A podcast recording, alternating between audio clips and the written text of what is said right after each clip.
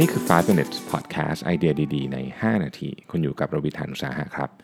ทุกท่านทราบไหมครับว่า Google เนี่ยอายุครบ 20 ปีไปเมื่อปีที่แล้วนะฮะเร็วมากเลยเนาะนะฮะการไปถึง Google เนี่ยเปลี่ยนแปลงต้องใช้คำว่าชีวิตของมนุษยชาติเลยก็ว่าได้นะผมนึกไม่ออกเหมือนกันว่าเดี๋ยวนี้ถ้าเกิดเป็นอตอนเราทำรายงานกันตอนเรียนปริญญาโท ผมผมใช้ Google ตอนปริญญาโทนะเพราะตอนปริญญาตรีมันเพิ่งมาใช่ไหม ถ้าไม่มี Google ไม่รู้จะไม่รู้จะเรียนหนังสือไงจบอะนะเพราะฉะนั้น Google นี่อยู่ในทุกอย่างของชีวิตจริงๆนะครับแต่วันนี้จะมาเล่าให้ฟังถึงมุมมองของการใช้ Google ในการหาของนะครับหาของและ inspiration ของของนะ 84%ของคนอเมริกันเนี่ยช้อปปิ้งอะไรสักอย่างอยู่นะครับ ตลอดเวลาถ้าไปดูหมายถึงว่าไปดู any given time นะเราจะเห็นว่าโอเคมี 84%ของคนเนี่ยกำลังจะต้องซื้อของอะไรบางอย่างอยู่เวลาเขาจะซื้อของตั้งแต่ตะปู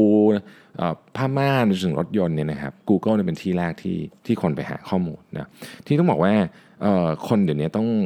always on จริงคือสิ่งที่สิ่งที่ Google ได้ข้อมูลมาจากลูกค้าก็คือว่าคนเนี่ยช่างสงสัยมากขึ้นนะครับ แล้วก็ demanding มากขึ้นก็คือต้องต้องการรู้ข้อมูลเยอะขึ้นนะครับแล้วก็มีความอดทนที่ต่ำลงเยอะแม่ CMO ของ Nestle เนี่ยเคยบอกไว้ว่า เดี๋ยวนี้คนจะซื้อน้ำสักขวดหนึ่งนะฮะยัง research ข้อมูลบางคนนะ research ข้อมูลไม่แพ้ซื้อไวน์ขวดหนึ่งเลย ก็คือแบบ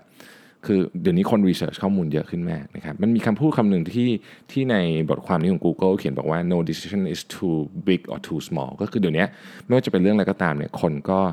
ก็ search เยอะแม่นะครับสิ่งที่น่าสนใจเกี่ยวกับการ search ก็คือมันไม่ได้ search การ search ไม่ได้เกี่ยวกับการซื้อของไม่ได้ดูกับถามราคาหรืออะไรอย่างนี้อย่างเดียว แต่ว่า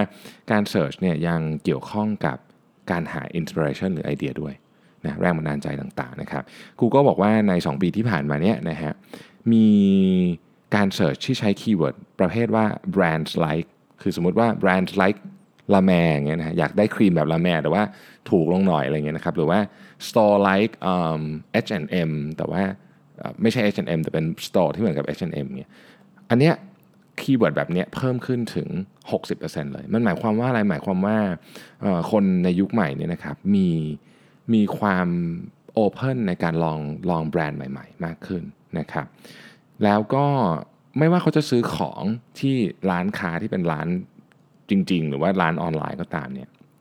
คนเนี่ยต้องการของเร็วมากขึ้นคือความอดทนต่ำลงเยอะมากนะครับ ใน 2 ปีที่ผ่านมาเนี้ย Search ที่ที่ขึ้นที่ใช้คำว่า Open Now ต่อกับกับชื่อ Store หรือชื่ออะไรก็ตามเนี่ยนะครับเพิ่มขึ้นถึง 300%คือคนจะเอาของเดี๋ยวนี้ เพราะฉะนั้นต้องเปิดให้ฉันซื้อเดี๋ยวนี้ไม่ว่าจะเป็นออนไลน์หรือว่าจะเป็นร้านธรรมดาก็ตามนะฮะ การ Search เนี่ยเป็นเป็นของที่ Personal มากๆนะในอดีตก่อนที่เราจะใช้ Search กันเยอะๆเนี่ยนะครับเวลาเราจะซื้อของเนี่ยคนที่เราเชื่อมากที่สุดก็คือเพื่อนกับครอบครัว แต่ตอนนี้ Search เนี่ยตามมาติดๆเลยนะครับ แล้วเราเชื่อว่ามันมี Product ที่เหมาะสมกับเราที่สุด หมายความว่าถ้าเราเสิร์ชคำว่า running shoe for me อย่างเงี้ยนะครับมันต้องมีอะไรออกมาของฉันให้ได้ คือฉันฉันจะหาให้ได้นะฮะที่ที่ที่มัน personalize สำหรับฉันคนเดียว เพราะฉะนั้นไอ้ search ที่แบบ xx for me เนี่ยนะฮะเพิ่มขึ้นถึง 60%ในช่วง 2 ปีที่ผ่านมานี้นะครับซึ่งคือ 2 ปีที่ผ่านมานี้มีอะไรเพิ่มขึ้นเยอะแม่นะครับแล้วมันก็จะมีคำประเภทที่ว่าอ่อ best thing for me ตึ๊ดตึ๊ดตึ๊ดอะไรเงี้ย เพราะว่าแต่ละคนเนี่ยมีความต้องการที่แตกต่างกันออกไปจริงๆ เขายกตัวอย่างบอกว่า บางคนอาจจะต้องการที่ดูดฝุ่นที่อ่าสวยนะครับอ่าสามารถดูดฝุ่นแล้วเสียงเงียบนะฮะ แล้วก็